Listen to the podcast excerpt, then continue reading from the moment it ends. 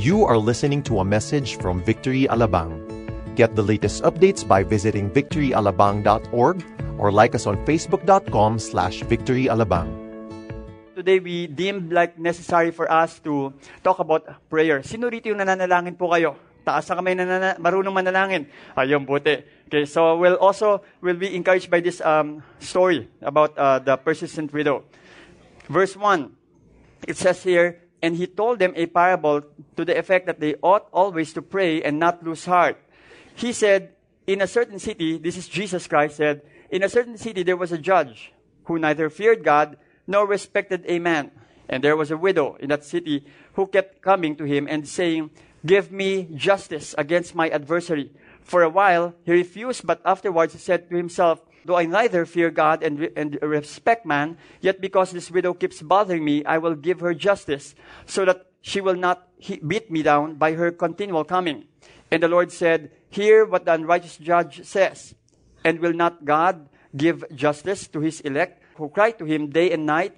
Will he delay long over them? I tell you, he will give justice to them speedily. Nevertheless, when the Son of Man comes, will he find faith on earth? Let us pray. Lord God, we thank you so much because we know that this is again an opportunity, Lord, for us to listen to your message. We ask that your Holy Spirit will step in and be our teacher. Lord, we pray that you will reveal to us your truth, guide us into all truth. And if there are anything that needs to be corrected in our life, Panginoon, i-correct niyo po kami, Panginoon. And we pray, Lord, that you will continue to mold us in the image of Jesus Christ. After all, this is not about us. This is about Jesus Christ in our very life so that we can honor and glorify Him, Lord. God, we pray na wag po kaming aalis ng lugar na ito nang hindi po kami nagbabago at hindi po namin kayo nakikilala ng husto, Panginoon.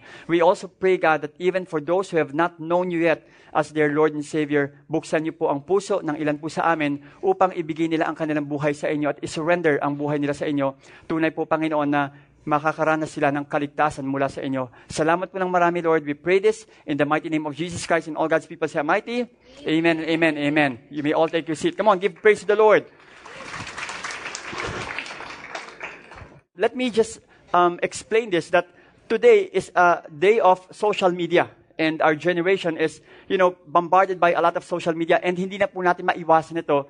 Because if a person will not, of course, uh, it will not uh, try to open his eyes and at the same time uh, see what these people are doing in the social media, ang tingin nila sa atin para tayong caveman kapag ka ganon. There's nothing wrong with social media as long as, of course, you know how to handle this.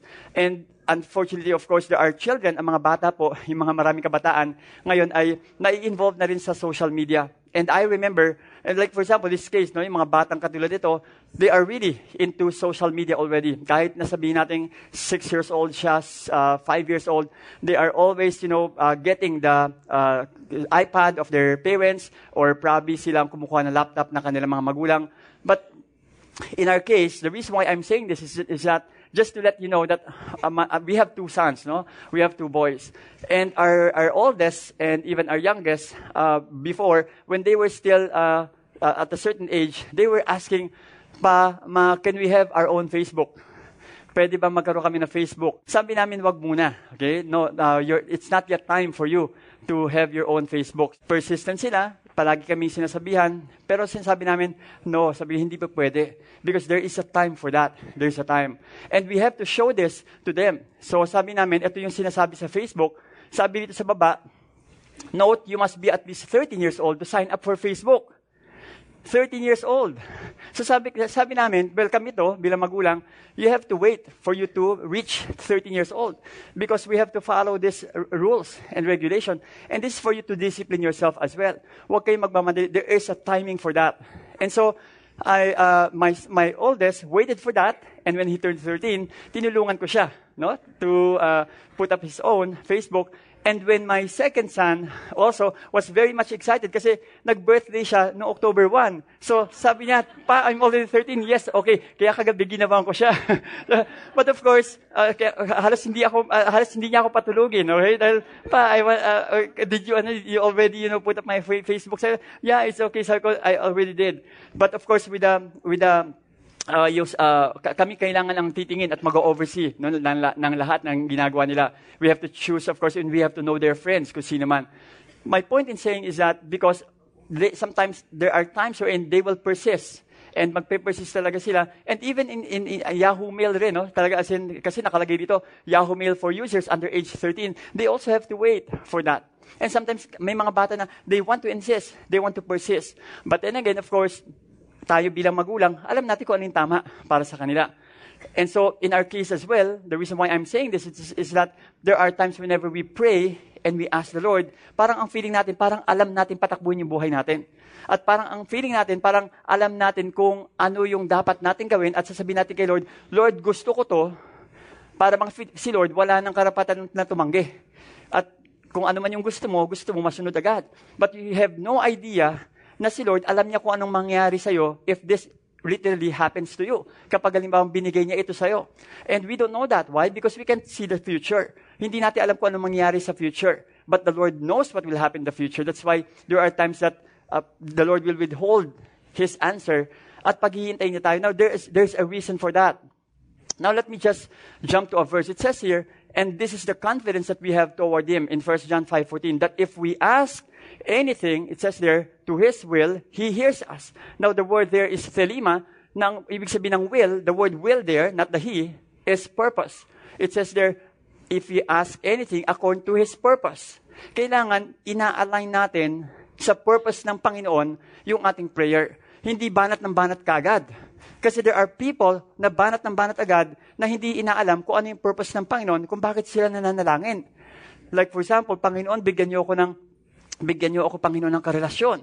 Okay? O kaya, tapos, 40 na ako, Panginoon, nahuhuli na ako sa biyahe. Yung mga kaibigan ko, talagang medyo pressured na ako. Yung magulang ko, tinatanong na ako, wala ka ba bang boyfriend?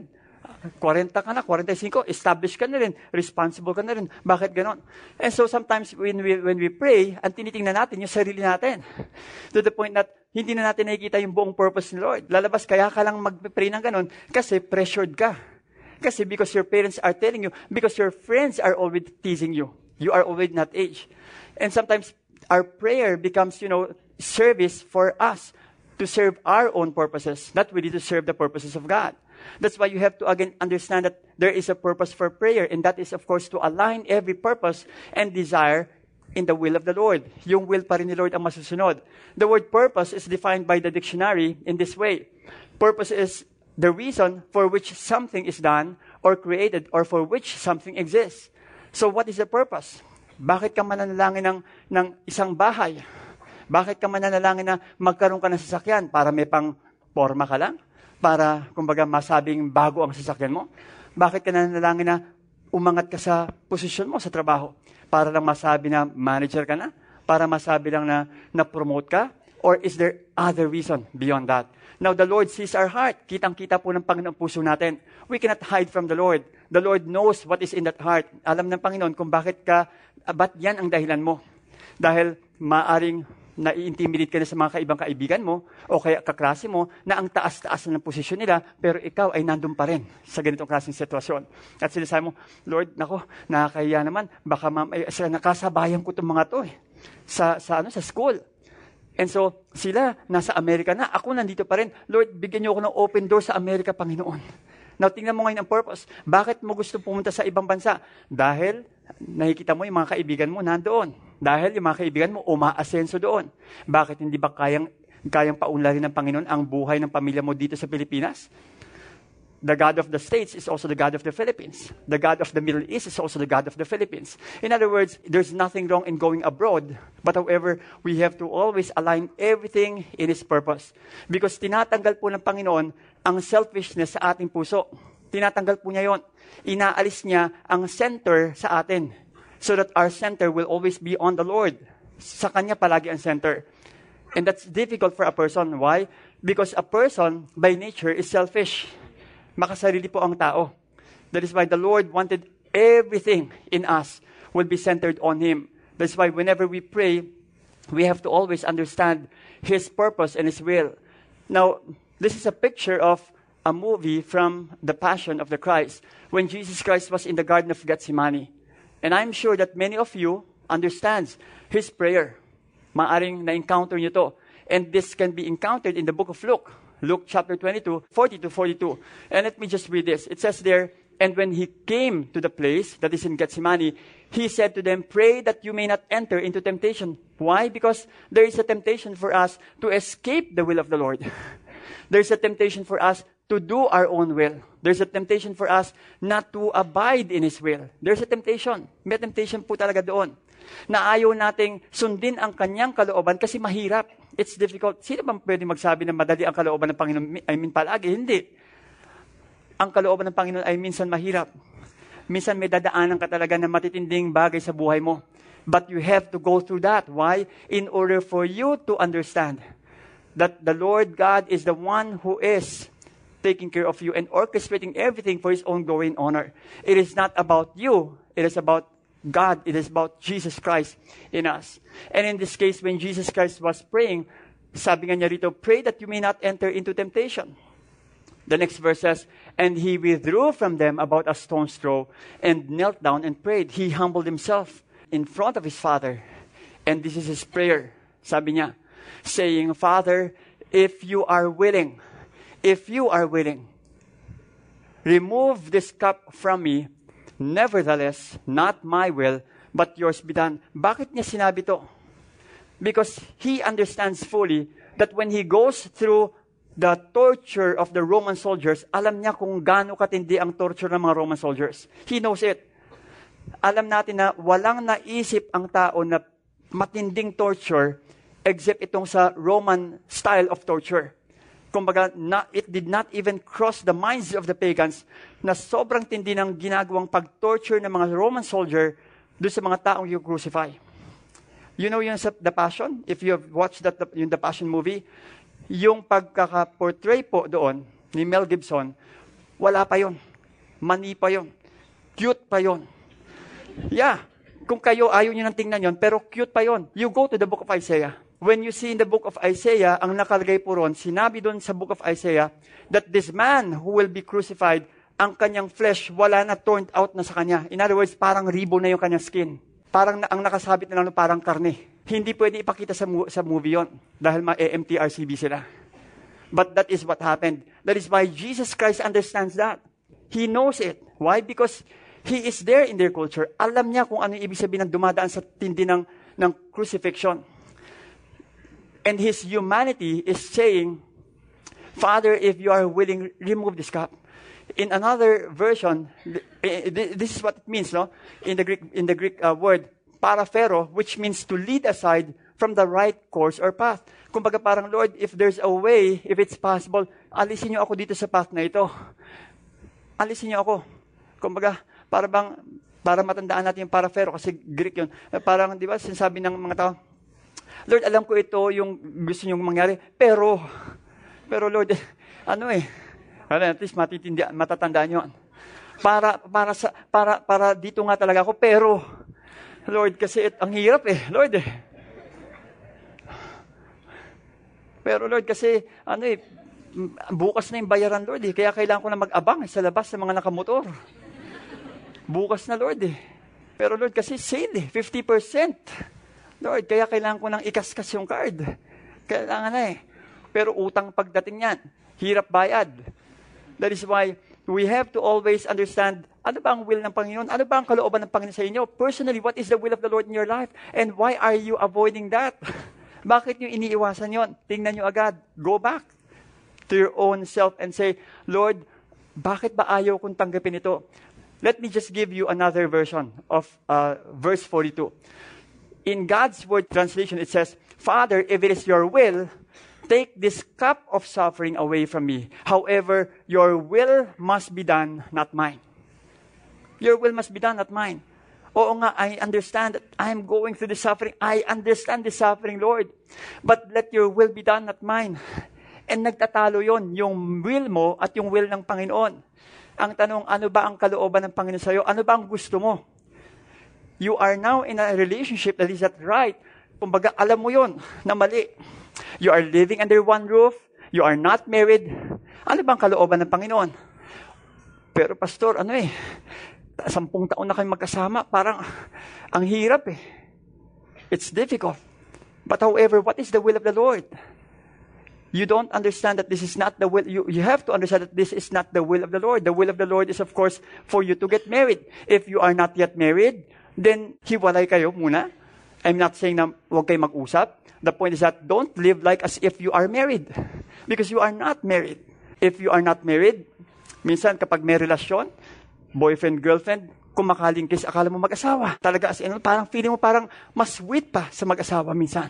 Kaya sa mga mag-asawa, minsan di pagka 10 years na mag-asawa, ano eh, malayo na agwat ng ano eh, ng mister sa misis kapag naglalakad eh. Nauuna na minsan ng mister eh. Tapos si misis nagpupush ng cart. Pero pansin nyo, 10 years earlier, si mister nagpupush ng cart. Parang hindi, para bang, ako na yan, ako, ako nang bahala dyan. Ah, ayoko kasi mapagod ka eh. Kapag halimbawa umubo, naku, nagpapanik na agad. Engaged pa lang yun. Nagpapa, oh, tawag tayo ng doktor. Ah, ano ba, ano ba kaya mo? Ah, kasi ano eh, medyo ilang oras na ba yung ubo mo? Oras pa lang. Pero kapag halimbawang nakakapitong araw na, iinom mo lang tubig yan. Nawawala na. You have to again go back to what is the will of the Lord. Ano ba ang will ng Panginoon? Because if you don't know and understand the will of the Lord, then I tell you, your will be done, not the Lord's will be done. But you have to go back to this. Jesus Christ fulfilled that. In another passage, in Mark 14:36, it says, and it, this is another point of view of Mark. And he said, Abba, Father, all things are possible for you. By the way, Abba means daddy. This is the closest relationship that we could have with the Lord. Dad, ang hirap nito, Dad. Pero Lord, Father, gagawin ko. Kasi gusto nyo. All things are possible for you. In fact, kaya naman tanggalin ng Panginoon yun eh. But however, He has to go through that for a purpose. And who benefited from that? Us. Tayo who will benefit with your, if you follow the Lord? Sa tingin nyo, kayo lang? No, it's not just you. It will also benefit even your own generation. It will benefit your children. If you are married, fight for your marriage. Ano ba ang kalooban ng Panginoon? Magsama kayo. Ano ba ang kalooban ng Panginoon? Ipaglaban nyo ang inyong relasyon bilang mag-asawa. Is this only for you? No, it's not only for you, but it's also for your children and your own generation. Para ang henerasyon po natin, hindi po tayo mag-raise up ng mga divided family. We will be accountable to the Lord when the time comes. Let us always stick with the will of the Lord. Pray to the Lord. Fight for that. I've been talking to some. You know, I, am there is this one lady again, this is she, her, her situation. I'm not saying that you also follow her situation or what she is doing. Pero sobrang tindi ng kanyang dinadaanan sa kanyang asawang lalaki. To the point that physical abuse is already, I mean, uh, in, in the place. But, and I say, sabi ko, if you are, if you feel like you are in danger physically and the lives of your children, then please seek uh, for safety and seek for a legal advice because I'm not saying that you, of course, separate or probably consider annulment. No, I'm not saying that. But what I'm saying is that protect yourself. But however, her faith really is so strong and say, Pastor, kung aalis po ako, baka ang asawa ko ay mapariwara. And I believe that there is, there is a miracle that my husband will change. And I just have to be with my husband sabi ko, how are you right now? Pastor, I'm doing good. I'm okay. Sabi ko, wow. I mean, God bless you. And that is, you know, the faith. Because she understands that it is the will, you know, for her to stand with her husband. Again, that's her. Okay? I'm not saying that, you know, kumbaga, para bang kahit na paluin kayo ng dos por dos, eh, wag kayo. Hindi naman yan punto ko. Okay? Na okay lang, sige, tanggapin ko lahat ng yan. Okay? I have to be, I, I mean, you have to protect yourself when that happens already. But my point here is that you have to always live up to the Lord and say, Lord, I will stand by this person's side, whatever happens, because this is your will. And I understand also that this will not just affect me, but it will also even affect our children and influence other generation and will, will be, you know, lifting up your name. It's difficult, but then again, sabi nga ni Jesus, yet not what I will, but what you will. In God's Word translation, He said, Abba, Father, you can do anything, but take this cup of suffering away from me, but let your will be done rather than mine. Always think about that. Dr. William Barclay said, sabi niya, we will never be weary in prayer and our faith will never falter if, after we have offered to God our prayers and requests, we add the perfect prayer, Thy will be done. In other words, you are open. Hindi man masunod yung gusto mo, na magkaroon ka ng ganyang klaseng trabaho, na magkaroon kayo ng anak. For example, you have been praying for the longest time that you will have children, but yet hindi mang, let's say for example, hindi mangyari, then let your will be done. Hindi naman ito, hindi naman umiikot ang ating mundo sa mga bagay dito sa mundong ito. It is still the Lord who has the last say. And it is unfortunate that there are people who tend to, of course, be disappointed and umaalis sila, lumalayo sa Panginoon because of hindi sinasagot ang panalangin, unanswered prayer. Let us not do that. But let's always persist. As long as we have breath and we are living, persisting prayer. What about persisting prayer? To persist is defined as to continue in an opinion or course of action in spite of difficulty or opposition. In spite of difficulty or opposition, this is what happened to that woman. She is approaching that judge, and this judge is not a Jewish judge. This judge is a pagan judge, and she understands that there is bias whenever this judge tries to uh, deal with people. So that's why I'd like to share ways to persist in your prayer. Ways. And we're getting this from that parable. First is that never stop coming before God. Huwag kang hihinto. Always go to the Lord. Huwag tao agad muna ang pupuntahan mo.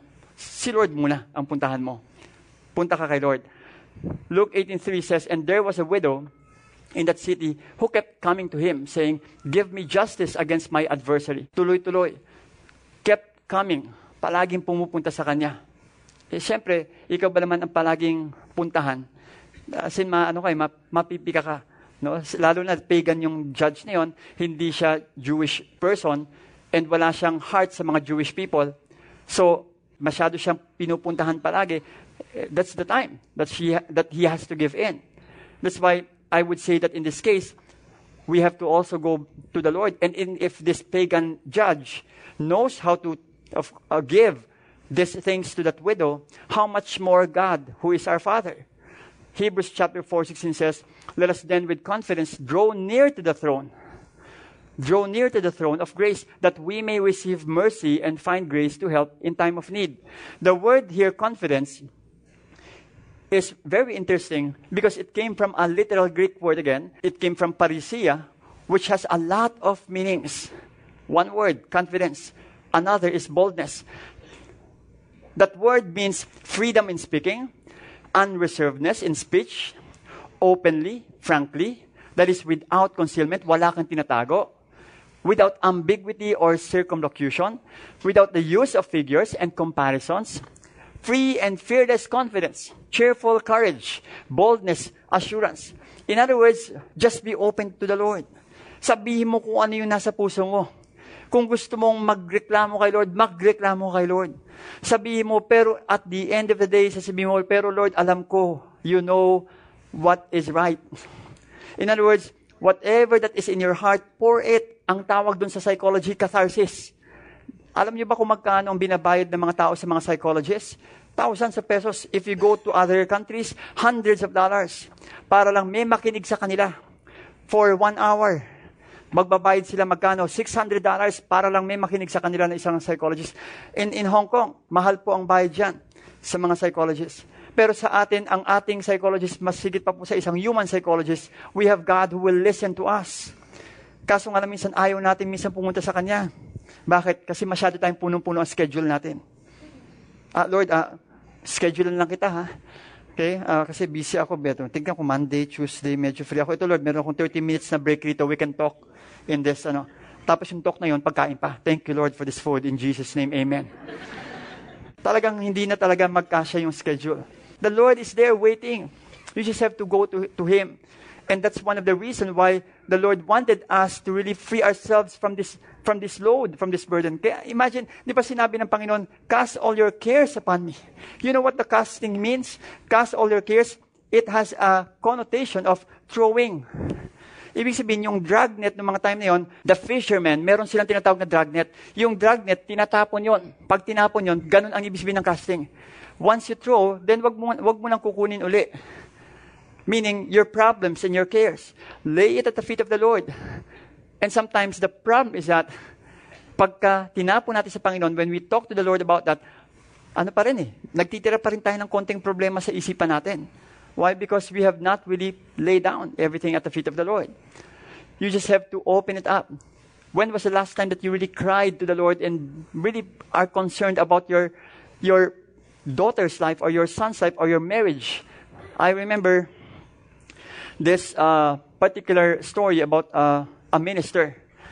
And then ito pong uh, minister na ito, yung daughter niya, she grew up of course in a in a church and she was bombarded, of course, by the Word of God for the longest time. But however, there was a time that her daughter had a relationship with an unbeliever. Nagtanan po yung batang babae na yon. I, I don't know how old was her. They were really, I mean, sad and depressed about it because hindi nila akalain na gagawin ng anak nila yon. I mean, laking church, laking Sunday school, tapos at ginawa ito. And for the longest time, ilang taon na nawala, na nawala na no communication. They pray to the Lord, and whenever the minister stands in front, he prays for the congregation, but at the back of his mind, sasabihin niya, you just don't know what I'm going through right now. Kung kayo meron problema, siya rin meron din dinadaanan na problema. But all of them, of course, needs to throw everything at the feet of the Lord. After three long years, sinagot ng Panginoon yung kanilang panalangin. At habang nag-aahit po yung tatay sa kanyang second floor na bahay, akyat si mami sa taas. At sinabi, nandiyan ang anak mo sa baba. Pero, wag na wag mong pagtataasan ng boses. Tatlong taon na nawala. Wag na wag kang magtataas ng boses at mahinahon ka lang. Tinapos yung muna pag-ahit niya, nagbihis siya, And then after that, went down. At nung nakita po siya ng kanyang anak na babae, immediately ang naging reaction po ng kanyang anak na babae, lumuhod po sa harapan ng tatay at humingi ng patawad sa kanya after three years. And she was literally crying and saying, Dad, forgive me for what I did. Patawarin niyo po ako sa ginawa ko. Mali yung ginawa ko. And you know what that dad did? He did not speak anything against her daughter ang ginawa lang niya action. Ginawa niya, niyakap niya yung anak niya. Niyakap lang niya. At doon, naramdaman ng anak niya yung pagpapatawad na yon.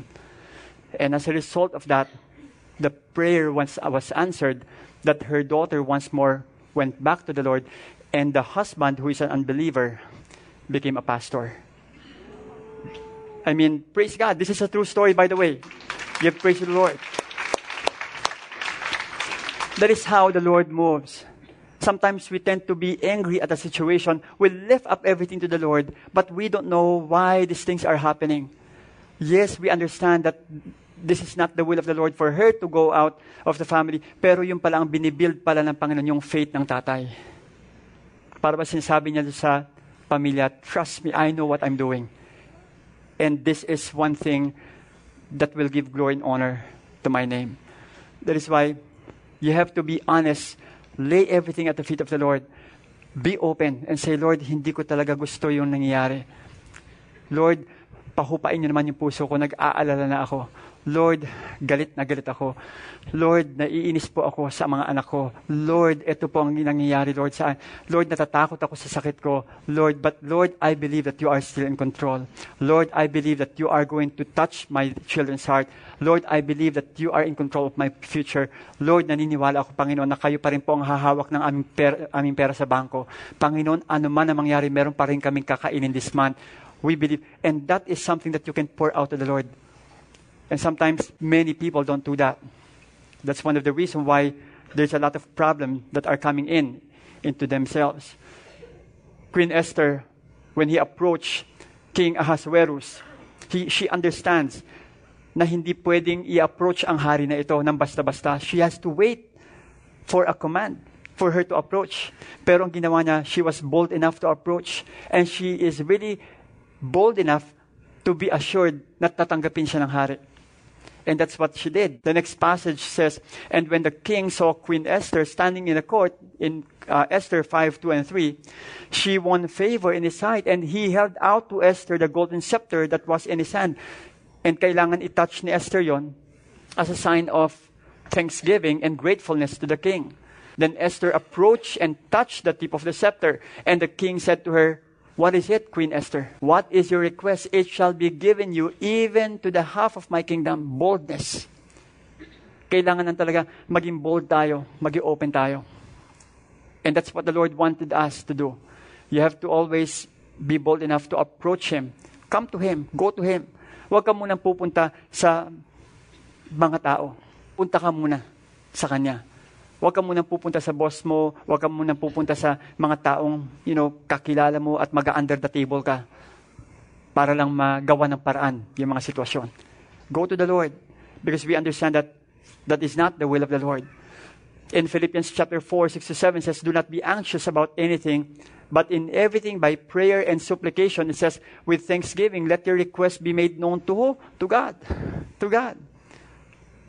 Be made known to God in verse 7 it says, And the peace of God which surpasses all understanding will guard your hearts and your minds in Christ Jesus.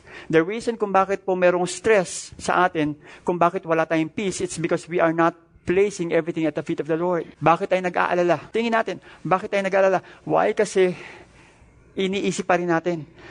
Oo nga, inalagay mo na sa paan ng Panginoon, pero parang sinasabi mo ng Lord, pwede bang may 1% pa rin nasa mind ko pa rin? 99% nasa Panginoon na, yung 1% gusto mo pa rin kunin. You know what worry means? The word worry came from the Greek word merimnao. Merimnao, ibig sabihin nun, to divide our brain. 50-50, hinahati po niya isipan natin. Yung isang isipan natin, nasa Panginoon, yung isang isipan natin, nasa atin. That's worry. And that's what worry is doing. Wala pong nakakaligtas sa worry. Every one of us, nag-worry na tayo. It is a battle. It is a struggle. But however, meron pong advice si Vernon Magi. Sabi niya, worry about nothing. Pray about everything. This is a direct command. We are not to worry about a single thing. And the reason we are to worry about nothing is because we are to pray about everything. We are to pray about everything. He also continued on by saying, and just as nothing excludes all, everything includes all. That means we are to talk to the Lord about everything in our lives. Ang anak mo, ang pamilya mo, ang trabaho mo, ang future mo, yung plano mong magtrabaho sa abroad, yung plano mong lumipat ng trabaho, yung plano mo na mag-asawa, plano nyo magkaanak. I remember before when, we, when bago po kami magkaroon ng anak, pinagpipray po namin. I just lay hand on the womb of my wife. And we're praying, Lord, give us a child. Give us a child. Open the womb of my wife. And we want to give him and give her to you. That's why it releases us from worry. Because we know that the Lord is the one who is taking care of everything. Go to Him. Come to Him daily. Remind mo naman yung katabi mo, sabi mo, lapit ka palagi sa Panginoon. Sabi mo sa Kanya, lapit ka palagi sa Panginoon. Remind mo lang. Okay? Tapos sagutin mo, sabi mo, ginagawa ko na yon. Okay? Ewan ko sa'yo. Okay? Huwag na, baka magtalo kayo. Second, never stop expecting for God's answers. Never stop expecting for God's answer. Unless na nagsarado ng pintuan, then you stop. But never stop expecting for God's answer uh, until there's, I mean, as long as there is an open door. Habang mayroong bukas sa pintuan, sige lang. Luke 18:45 says, For a while he refused, but afterward he said to himself, though I neither fear God, sabi ng taong yon, ng judge, though I neither fear God, kasi hindi siya, hindi siya Jewish person, nor respect man, talagang, ano, no, may, may attitude talaga itong taong to. Yet because this widow keeps bothering me, I will give her justice so that she will not beat me down by her continual coming. Alam mo yun, kasi yung mga time na yun, ito yung salitang ito eh. Ibig sabihin ito sa literal na Greek, na hindi ako magkaroon ng black eye. Yeah, literally. Kasi pagka hindi mo sinunod yung mga tao, in- inaano ka eh, physical abuse ka, kaya ta- natakot yung judge. Baka mamaya tirahin ako nito. It's either patulugin ako nito ng literal o matulog ako sa bahay. So, kaya sabi niya, sige, ah, para hindi ako ibit nitong taong to, by his continual coming, of course, I will just answer. And sabi rito sa, uh, sa verse 5, I will give her justice. And he eventually answered. Psalm 66, uh, 65, verse 2 sabi, O you who hear prayer, to you shall all flesh come. Lahat ng tao will go to Him. You know what the lit- literal means? Ibig sabihin to, hearers of prayer. Ang tawag po sa Lord natin, hearers of prayer. Because He listens to our prayer. He listens to whatever words that we say. Jeremiah 29, 11 to 14 says, For I know the plans I have for you. Familiar po tayo rito. We are all familiar with this. For I know the plans I have for you, declares the Lord, plans for welfare and not for evil, to give you a future and a hope. But however, sometimes we don't understand the context. We have to understand the context because the context of this is that they are in a captivity in Babylon and the Lord wanted them, of course, to free. I mean, want to free them. But however, for a certain time, for a certain period. But there is a condition. The condition is that they have to, of course, lift everything to the Lord, connect with Him. In verse 12, it says, Then you will call upon me and come and pray to me, and I will hear you. Mangyayari yon. But first, you have to go to Him, call upon Him, and pray to Him. Verse 13 says, You will seek me and find me when you seek me with all your heart. May seriousness po rito. There is a seriousness in this. Verse 14 says, I will be found by you, declares the Lord, and I will restore your fortunes and gather you from all the nations and all the places where I have driven you, declares the Lord, and I will bring you back to the place from which I sent you into exile. There is a condition. Balik muna kayo sa akin. Pray. Seek me first. Maging seryoso muna kayo. Then, you will receive, of course, what you are praying for. There is this man, Daniel. Daniel was praying in regard to his people's situation. And this is what happened in Daniel 9, 2 to 3. In the first year of his reign, I, Daniel, learned from the scriptures the number of years that Jerusalem would remain in, in ruins. The Lord had told the prophet Jeremiah that Jerusalem would remain in ruins for 70 years. Daniel is aware of that because it's written in the scripture. So what Daniel did, so I turned to the Lord and looked to him for help. I prayed, pleaded, and fasted in sackcloth and ashes. He confessed, he acknowledged his sin in behalf of his people. Talagang tinaas niya sa Panginoon. Daily, he did that. Not knowing that Isaiah had already prophesied 150 years before Cyrus was born that Cyrus will be used by the Lord to free them from Babylonian captivity. In Isaiah 45:13, sabi rito, I prepared Cyrus. 150 years bago ipanganak si Cyrus, nandito na yung prophecy na yan. Imagine. Piniprepare na pala ng Panginoon. Kaya lahat ng mga pinapanalangin natin, piniprepare na po ng Panginoon yan ahead of time. Don't get tired. But always understand that He is there to answer our prayer because we will see that He is still perfect in His timing, and we'll talk about that. I will make all His roads straight. He will build my city and let my exiles go free without any payment or any reward, says the Lord of armies. Imagine Cyrus was used.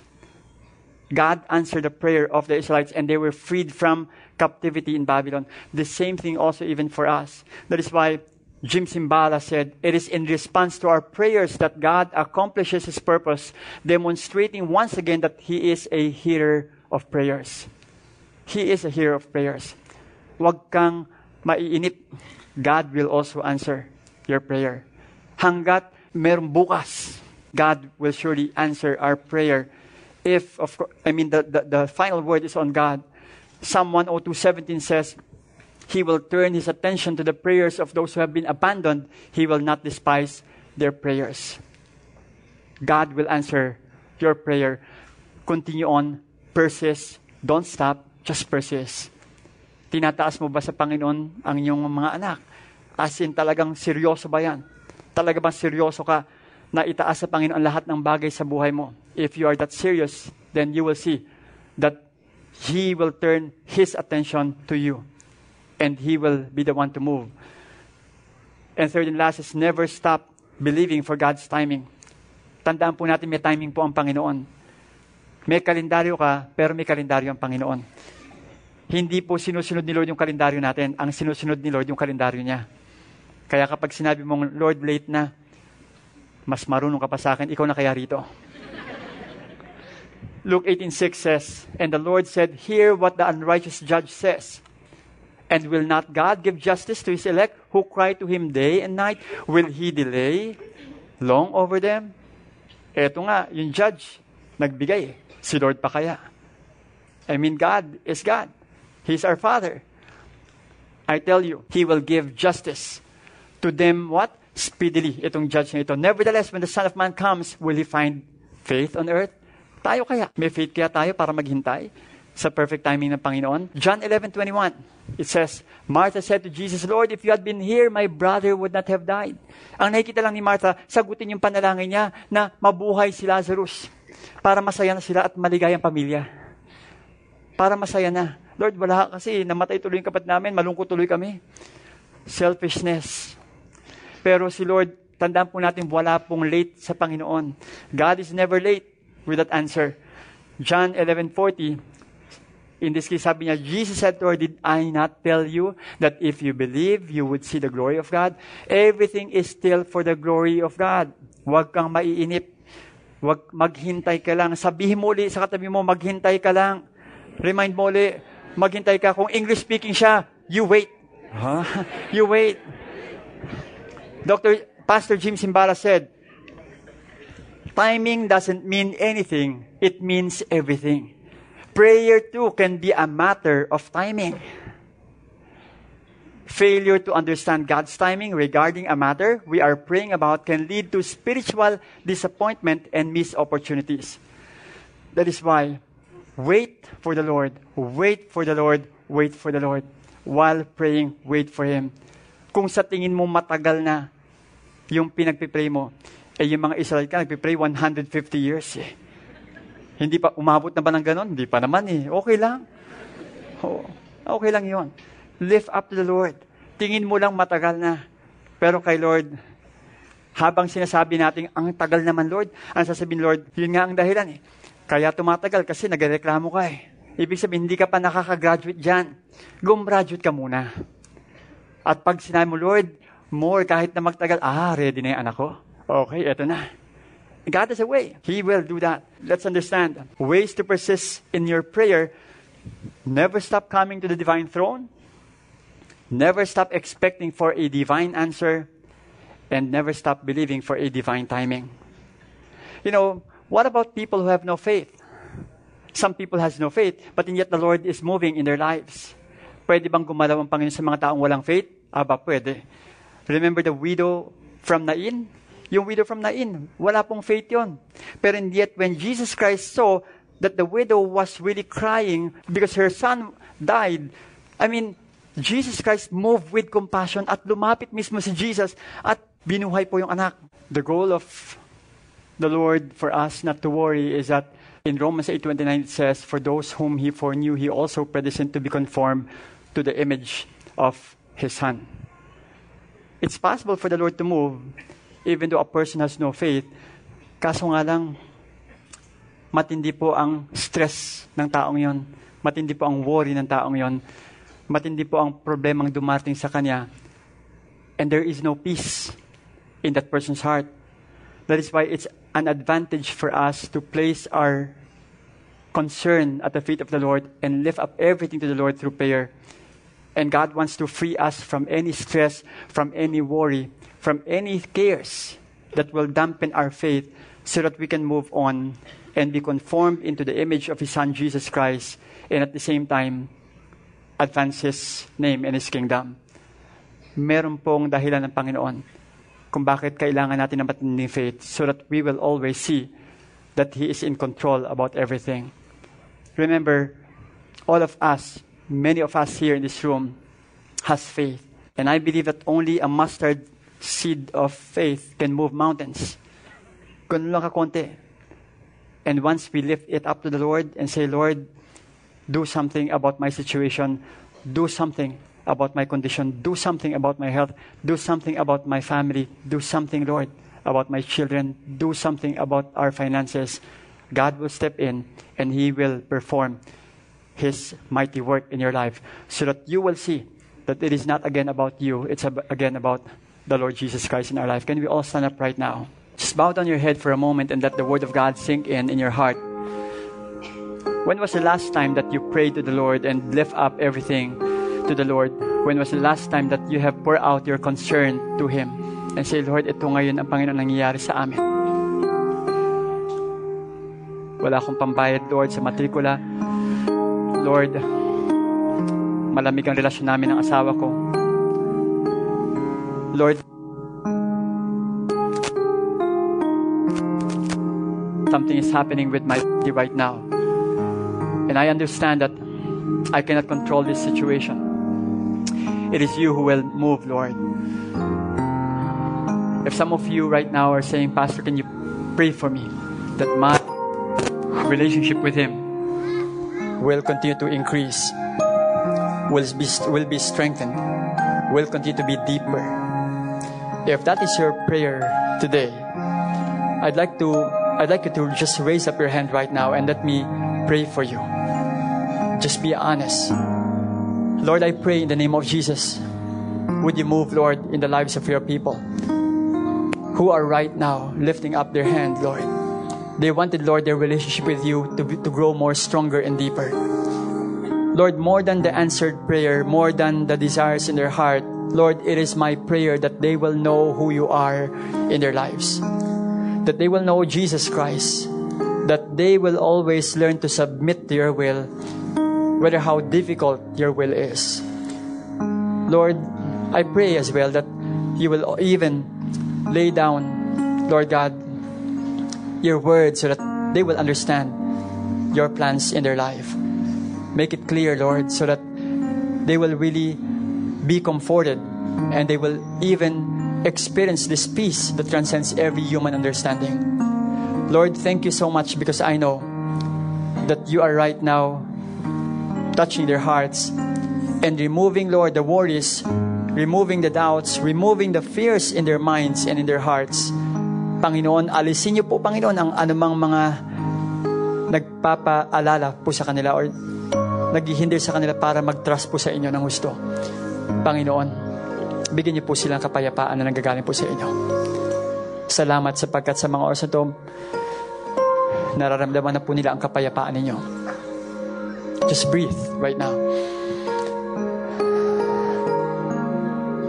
Just breathe. And understand that God is in control of your health. God is in control of your family. God is in control of your children. God is in control of your future. God is in control of your job. God is in control of your business. God is in control of everything in your life. Not because you are special, not because of you, but it's because He wants to use you to advance His name to wherever you go.